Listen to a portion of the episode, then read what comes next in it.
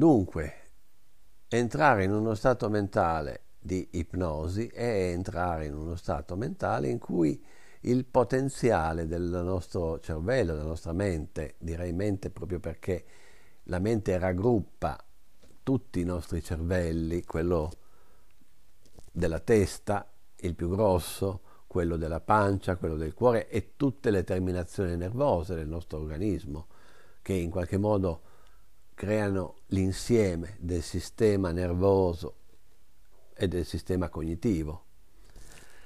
Quindi noi viviamo uno stato mentale in ogni momento della nostra giornata.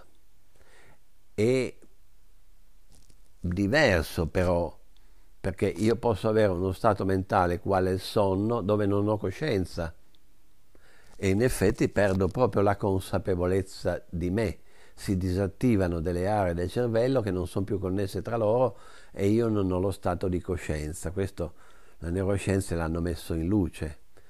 Ho uno stato di coscienza quando più parti del mio cervello sono connesse e se ne influenzo una, le altre vengono automaticamente a loro volta influenzate. Quindi è proprio un attivare il cervello in modo particolare, ma non ho bisogno di una grande attenzione al mondo esterno, se non seguire quello che mi viene suggerito dalla mia guida, dalla persona che si sta prendendo cura di me e mi accompagna nello stato di ipnosi.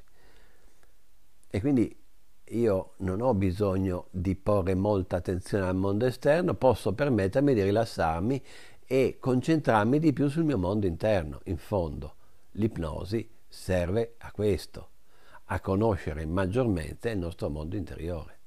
È una esperienza come quella di un ricercatore che però non cerca fuori di sé, ma cerca dentro di sé le risposte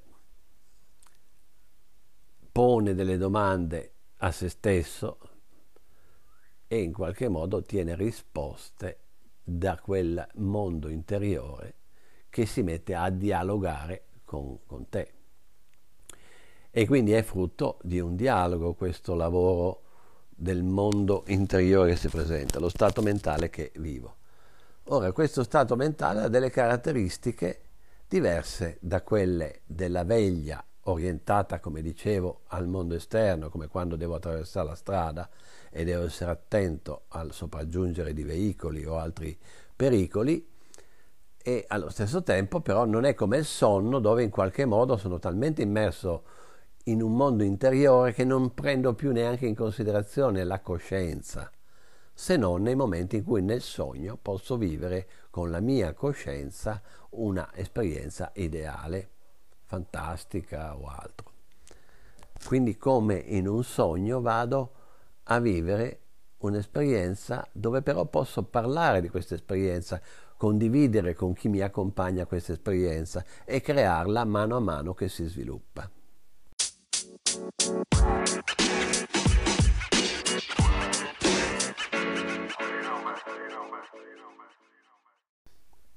Parlando di metodo, dunque, si parla di via o cammino. Io posso intraprendere un cammino, una via, se so dove voglio portare la persona.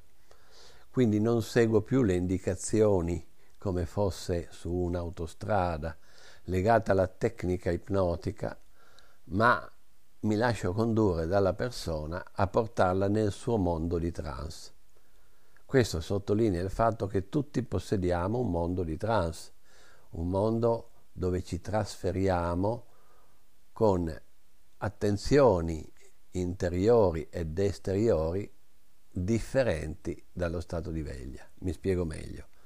Lo stato di veglia e lo stato di sonno sono i due poli opposti de, di tutto il panorama delle nostre potenziali espressioni di stati mentali. Quando studio, ad esempio, non sono attento al mondo esterno come quando attraverso la strada.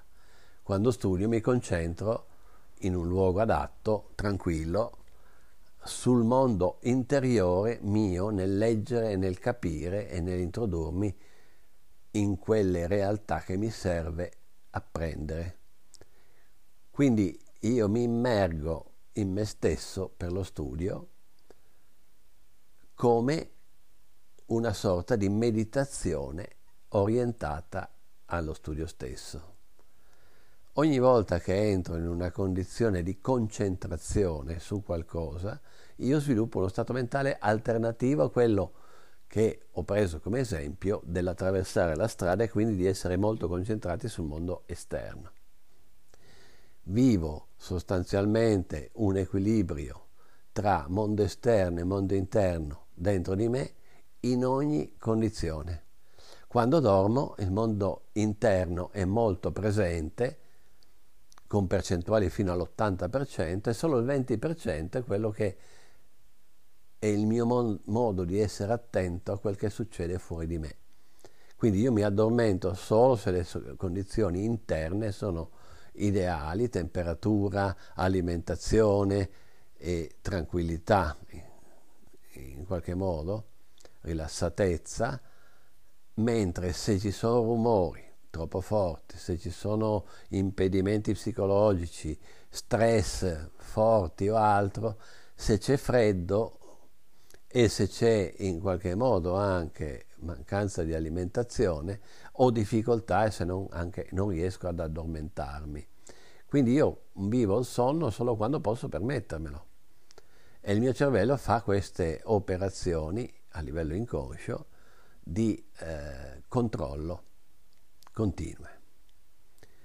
Per cui è molto importante considerare che lo stato mentale dell'ipnosi è uno stato mentale particolarmente funzionale all'immaginario e lontano dal stato di veglia e vicino al sonno.